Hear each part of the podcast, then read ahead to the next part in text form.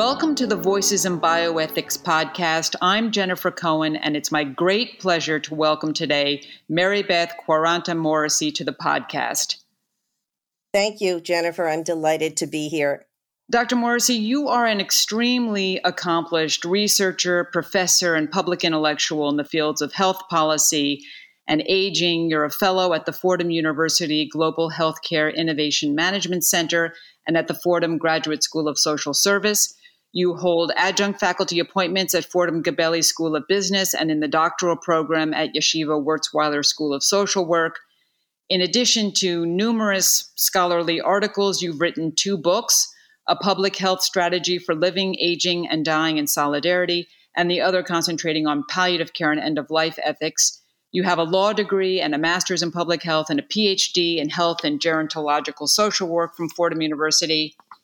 I'd like to begin by just asking you to describe broadly your work, what led you to it, and how the ways your commitment to social work, social justice, health, law, how all of those intersect in your work.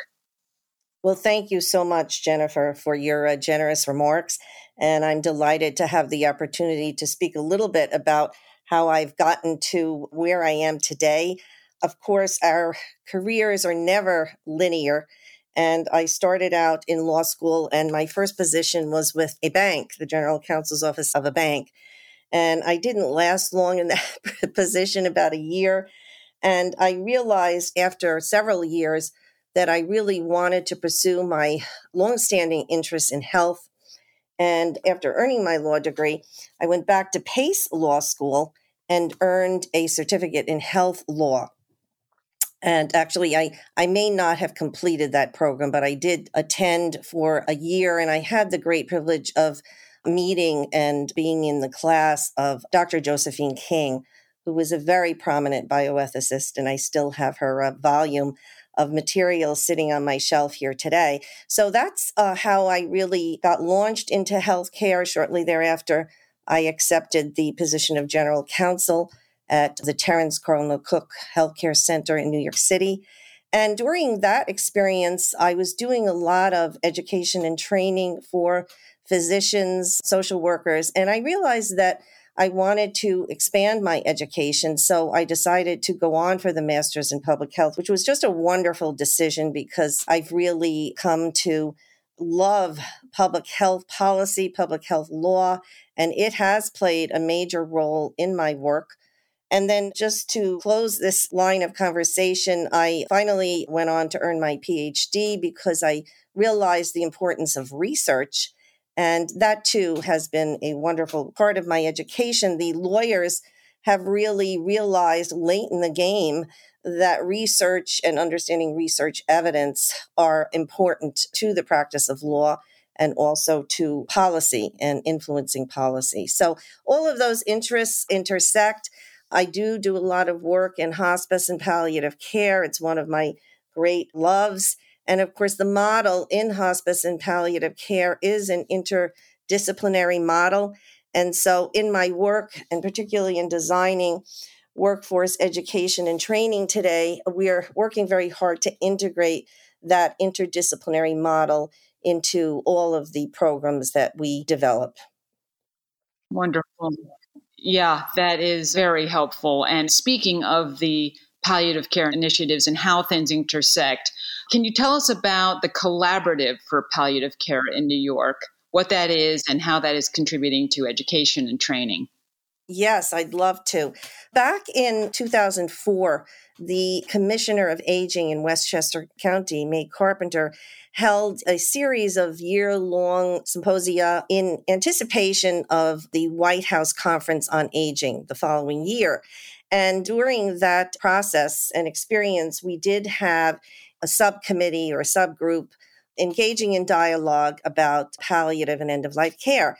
And after we concluded that process and the uh, White House Conference on Aging was over, I realized that there was a real gap in the community here in Westchester County and downstate New York that we didn't have any structure for continuing those very important conversations. So I boldly decided to approach both Fordham University and the Pace Women's Justice Center at Pace Law School to help me in launching a consortium. It was originally an unincorporated consortium. We drew well over a dozen to 20 people at our meetings, which we held regularly. And it was really the first time in Westchester County that we were able to bring together all of the hospices. There are five hospices here in this region, as well as the palliative care providers. And originally, I think there was some tension around that, but eventually, as folks got to know each other, they began to share with each other a lot about the experiences in their respective organizations. And it turned out to be just a wonderful opportunity for community building and for providing education and training to support the efforts, particularly of the smaller agencies, to give their workers access to quality education and training. Because, as you probably know, there's not much funding for that kind of education and training here in New York.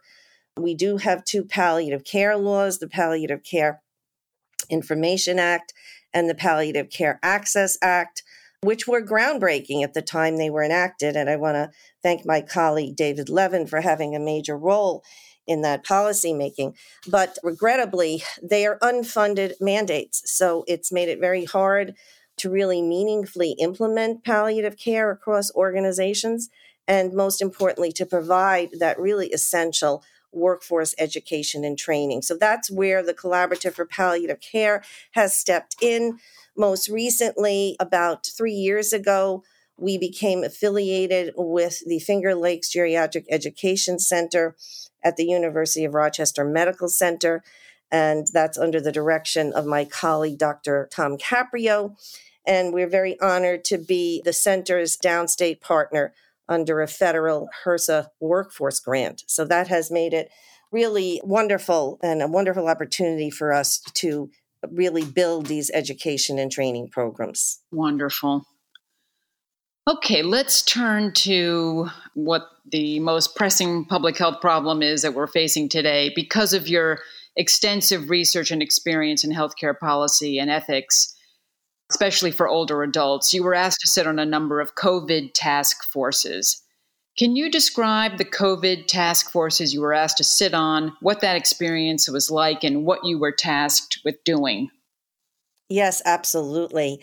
Well, I was very honored to be appointed as the chair of the New York State Bar Association Health Law Section uh, COVID 19 Task Force in March 2020. I have to think for a moment to make sure I'm in the correct year. Everything it feels so compressed today. The chair of the health law section at that time, Hermes Fernandez, appointed me.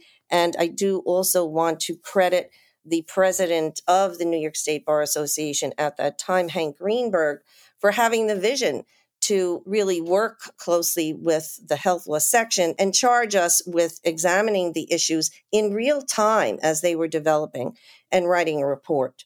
So I had the pleasure, the great pleasure of working with, there were about 12 of us sitting on that task force and we met feverishly and worked feverishly over a period of about two months and produced a draft report.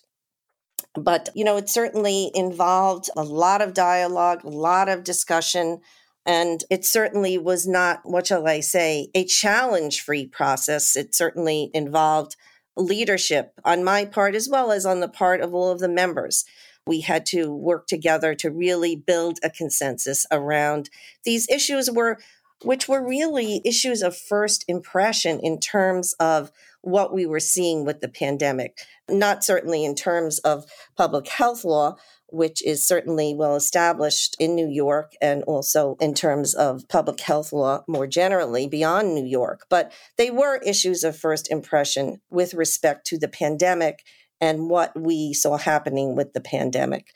The obviously the high rates of infection, the high rates of mortality, the challenges all the providers were experiencing in terms of scarce resources at the peak of the pandemic, as well as decisions about isolation, quarantine, and so on and so forth. So it was really a very wonderful experience, a great honor, And it's something that I will look back on for the rest of my career and reflect upon. And I hope that the work that we accomplished will be of some benefit to the community as we move forward. I'm sure it will be. I'd like to ask about a couple of the specifics if I could. Sure. One of the questions the task force was addressing, and as you say, these were been, many of these issues, many of these questions had been around for a long time. Right. And were then pushed to the forefront because of the pandemic. So, one of the issues addressed was the adoption of crisis standards of care. Can you discuss what those look like? And does a crisis standard of care mean that a patient will be treated differently? Well, let me start by providing some context, Jennifer, if I may, and explain why I had knowledge of crisis standards of care, you know, when the, the pandemic descended upon us. I had the privilege in my capacity as chair of the Bioethical Issues Committee of the New York City Bar Association to reach out and work with Professor Lawrence Gostin, who is the founding director of the O'Neill Institute at Georgetown Law School. And Professor Gostin, I think everyone knows him. He's just an extraordinary person. And one of his areas of expertise, of course, is public health and emergency preparedness. So we had invited him to come to speak to the city bar community, and he had done so on at least one occasion. I was also at the time serving as the president of the Public Health Association of New York City. And he also honored us with his uh, presence at an event there. And so, through Professor Gostin, I really became deeply immersed in these issues of emergency preparedness. We did have a forum on it at which I presented a few years before the pandemic. So that's really how I became immersed in this area of public health law. And so when the pandemic arrived in such an unexpected and unforeseen manner, I did have some foreknowledge of these legal issues in terms of crisis standards of care. And I'll identify for you one issue in particular that will not come as a surprise that I was most interested in, and that was Professor Gostin, who was one of the principal authors, along with Professor James Hodge at the Network for Public Health Law, they had done just an extraordinary job in mapping out in the model Institute of Medicine crisis standards of care that were issued in 2012 of mapping out the minimal standards for palliative care during an emergency public health emergency. And I would encourage you or any of our listeners to go to the Model Institute of Medicine Crisis Standards of Care and take a look at that particular section.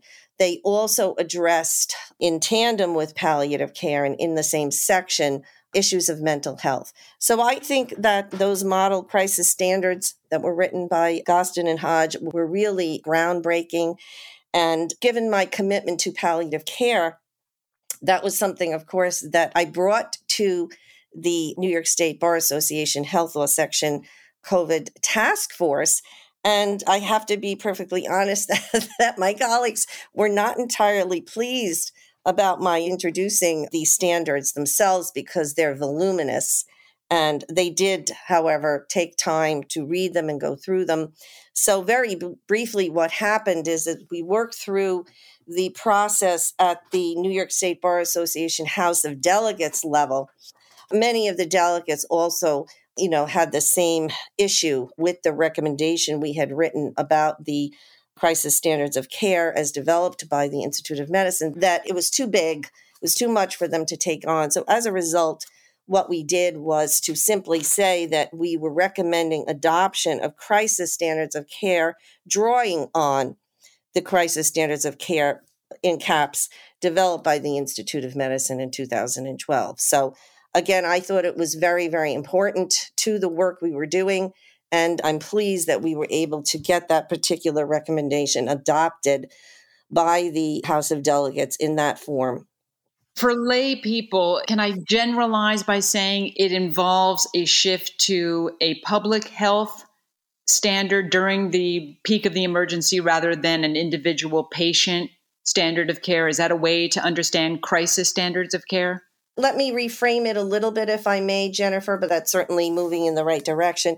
Really, it involves a shift in what we would consider the regular, normal standards of care to what we call these crisis standards when normal healthcare operations are disrupted. In this case, because of the pandemic. And we did, as a task force, and I hope this is helpful in responding to your question, we did conduct conversations and hold dialogues with two physicians in particular. I mentioned Dr. Tom Caprio, who was upstate, who was very immersed in the crisis. He is not only in hospice and palliative care, but he also works with all of the nursing homes at the University of Rochester Medical Center. So we were able to get his perspective on what was happening in terms of the crisis, the disruption in the normal healthcare operations. And we also spoke with Dr. Joseph Fins at Weill Cornell about the issues. And he was also in the midst of the uh, crisis being called upon as a bioethicist. And since then, he has written extensively about these issues. And so the ethical issue that arises in a pandemic such as the one that we live through at its peak is what we call scarce resources and decisions about how to allocate scarce resources. So that's why it's very important to have crisis standards of care as well as resource allocation guidelines that are written and adopted in advance. I will comment historically that the Public Health Law Committee of the New York State Bar Association Health Law section had done much of this groundwork for over a decade. And I do want to acknowledge the chair of the Public Health Law Committee who worked on this with me and our other colleagues for during that period, uh, Vita Colmer. And we had actually collaborated with researchers at Columbia University and done a whole gap analysis of public health law in New York. And we had, as I recall, shared that analysis with a number of the legislators and policymakers. But it's a very contentious issue. I don't think the legislators are eager to take this on for the reasons that you and, and our listeners would realize. Because when we're talking about a limited pot of resources and who gets what when there's not enough supply, you know, those are very difficult decisions.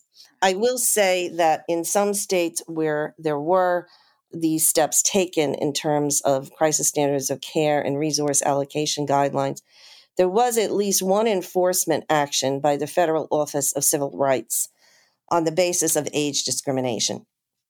So that's an area, of course, of great concern to me as a gerontologist. Most of my work is with the older adult population. And, you know, I'm very concerned about that, as are, of course, many colleagues and policymakers and so on and so forth. Yeah, at the beginning of the pandemic, that was almost the story was this resource allocation issue that you've been discussing. Right. We're not hearing about that now. Do you attribute that to reduced numbers in hospitals or do you think some of these guidelines that have now been adopted and addressed are working? Well, I'm not sure. In fact, I am sure, I should put it that way, that these steps have not been taken at the state level I should also mention and acknowledge the work that had been done for many years by the New York State Task Force on Life and the Law, of which I believe Dr. Joe Fins served as a member, along with a number of the other very prominent bioethicists here in New York. And they had issued in 2015 ventilator allocation guidelines.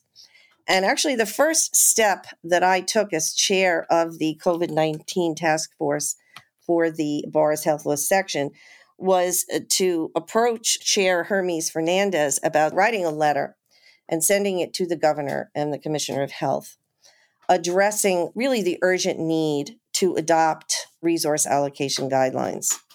And we sent that letter out in the first couple of weeks of our service on the task force, and we received no response. So, again, I think there was great resistance and reluctance to taking any kind of action on those fronts. Hmm.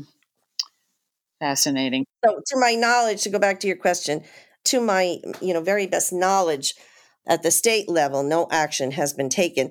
Hospital systems and you know providers, some of those hospital systems and providers did create guidelines of their own, of course.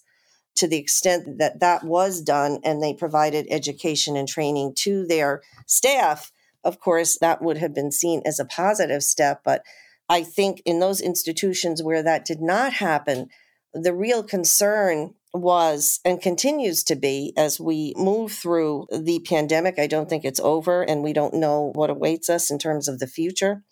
But I think the real concern is that physicians and practitioners are left in a very vulnerable position to make decisions at the bedside without any protection in the absence of any uniform guidelines. And of course, there's the issue of liability for those physicians who are making those decisions.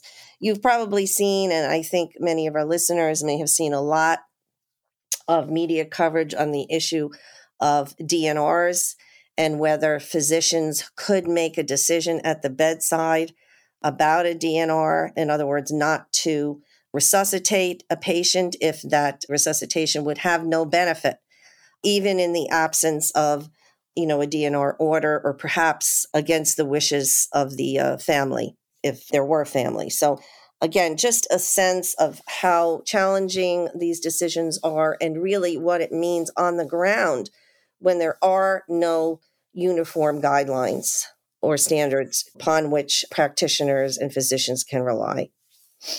Yeah, there was so much media coverage about the New York legislature's decision to provide a liability shield on April 6th that was repealed. Yes. What are your thoughts on that decision to repeal the immunity shield now? Well, I think it was an unfortunate decision. I think, of course, we live in a highly politicized world and I think that the legislators probably got a lot of heat about that and had to change direction. But I think it was a mistake. And I do think that there should be certain protections for physicians, practitioners, and providers in these unusual circumstances, as we've discussed, when normal healthcare operations are disrupted.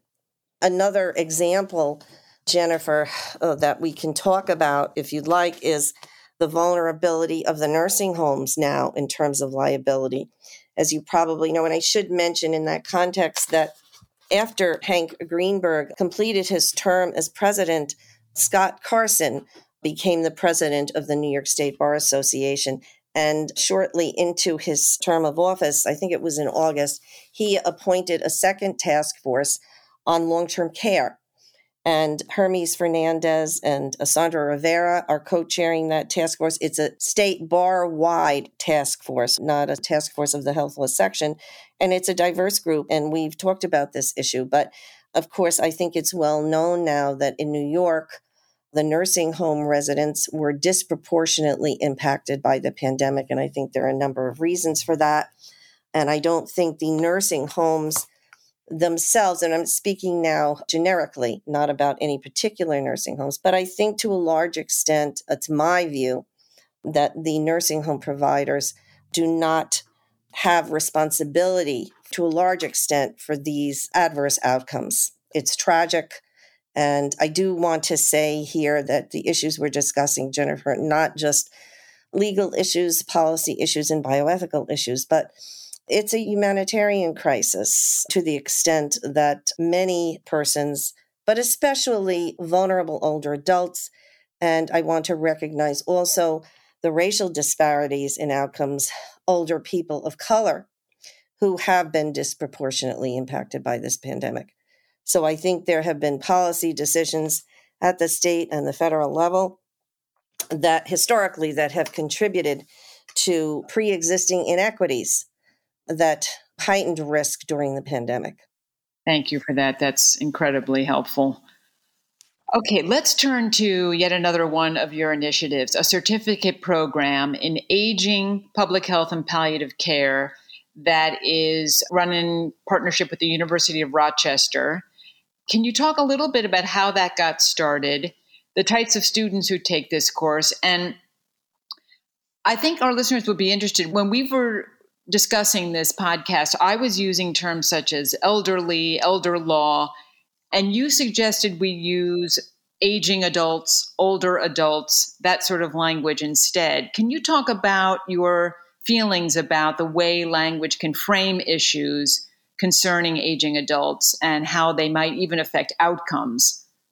Well, thank you so much, Jennifer, for your sensitivity and attunement to those issues and raising them this afternoon. I do think that how we use language is very, very important. And I'm happy that you use the term framing actually in the certificate program and in my law and social work classes.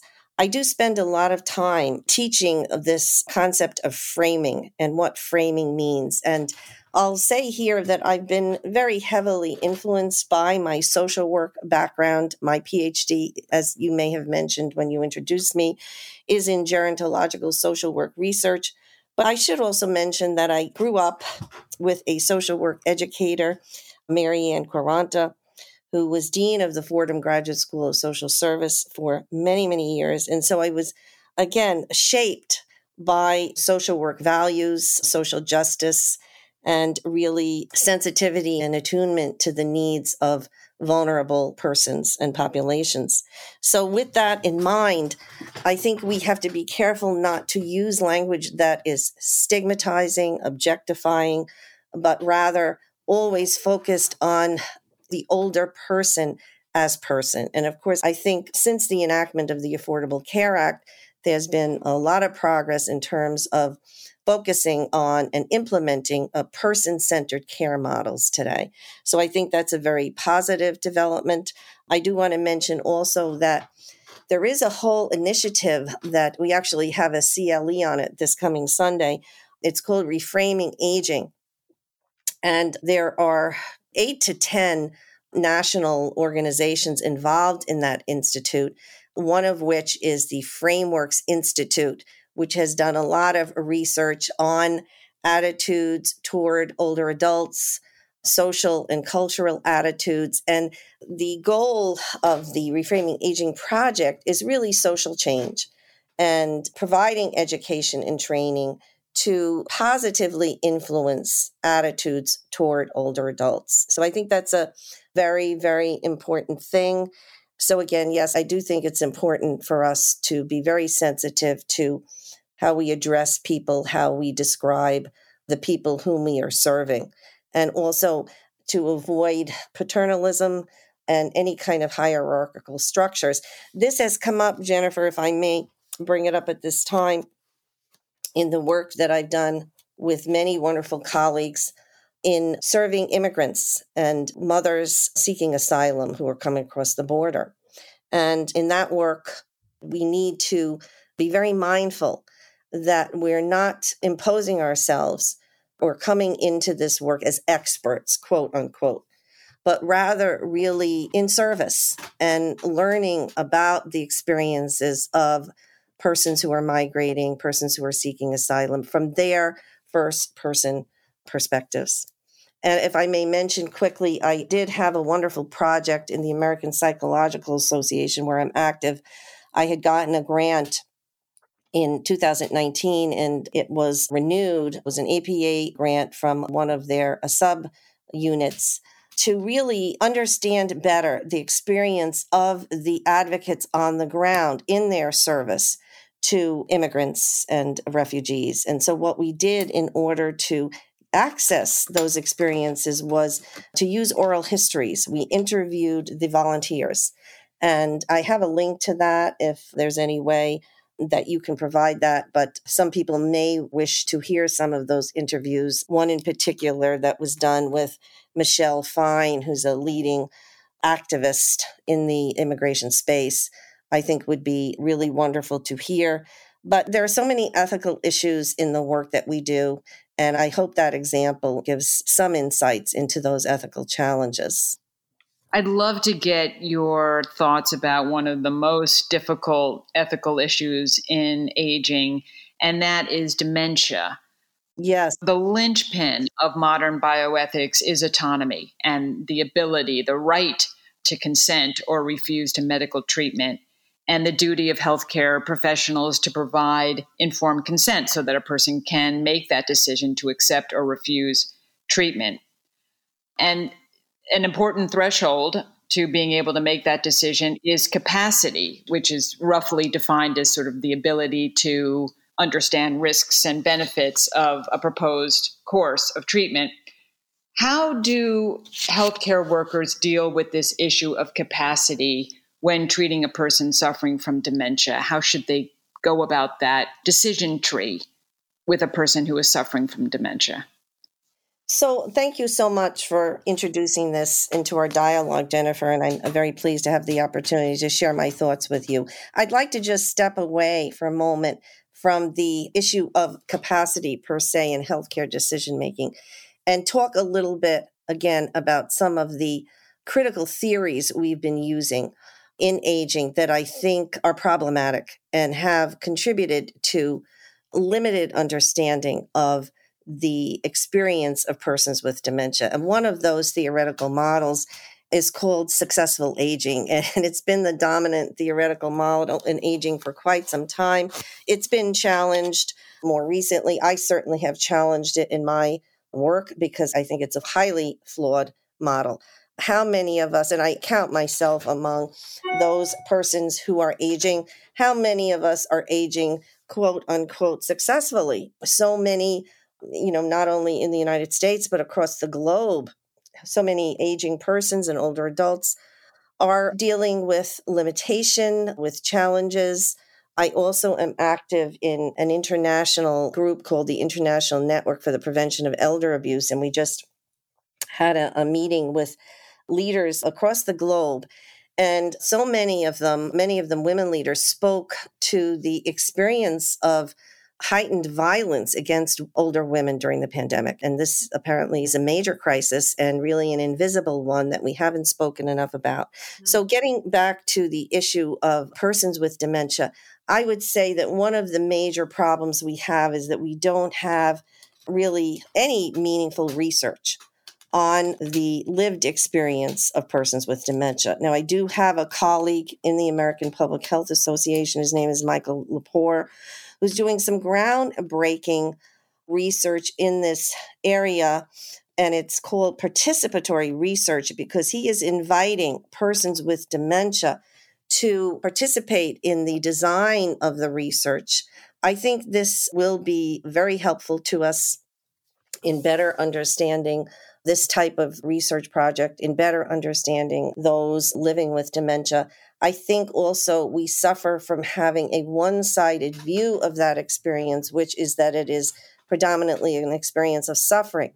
And I'll, I'll share with you and our listeners that I had the great honor of taking care of my mom with the generous support of my daughters in her very last year of life. She experienced a loss of, you know, her cognitive capacity, which was very difficult because she had been in, you know, an educator all her life, and of course, it was very unexpected and very uh, difficult for all of us. But she lived with us in my home and had many moments of joy that we witnessed and had the great pleasure to participate in from just sitting with us, sitting outside and reflecting back upon her days when she was younger, going to the beach, enjoying, you know, meals so, uh, again, I think we have very biased and skewed views of the experience of dementia. So, I think the very first step is doing a lot more work in terms of research and not just quantitative research, of course. Most of the research on the quantitative side has been on brain research. I'm talking about qualitative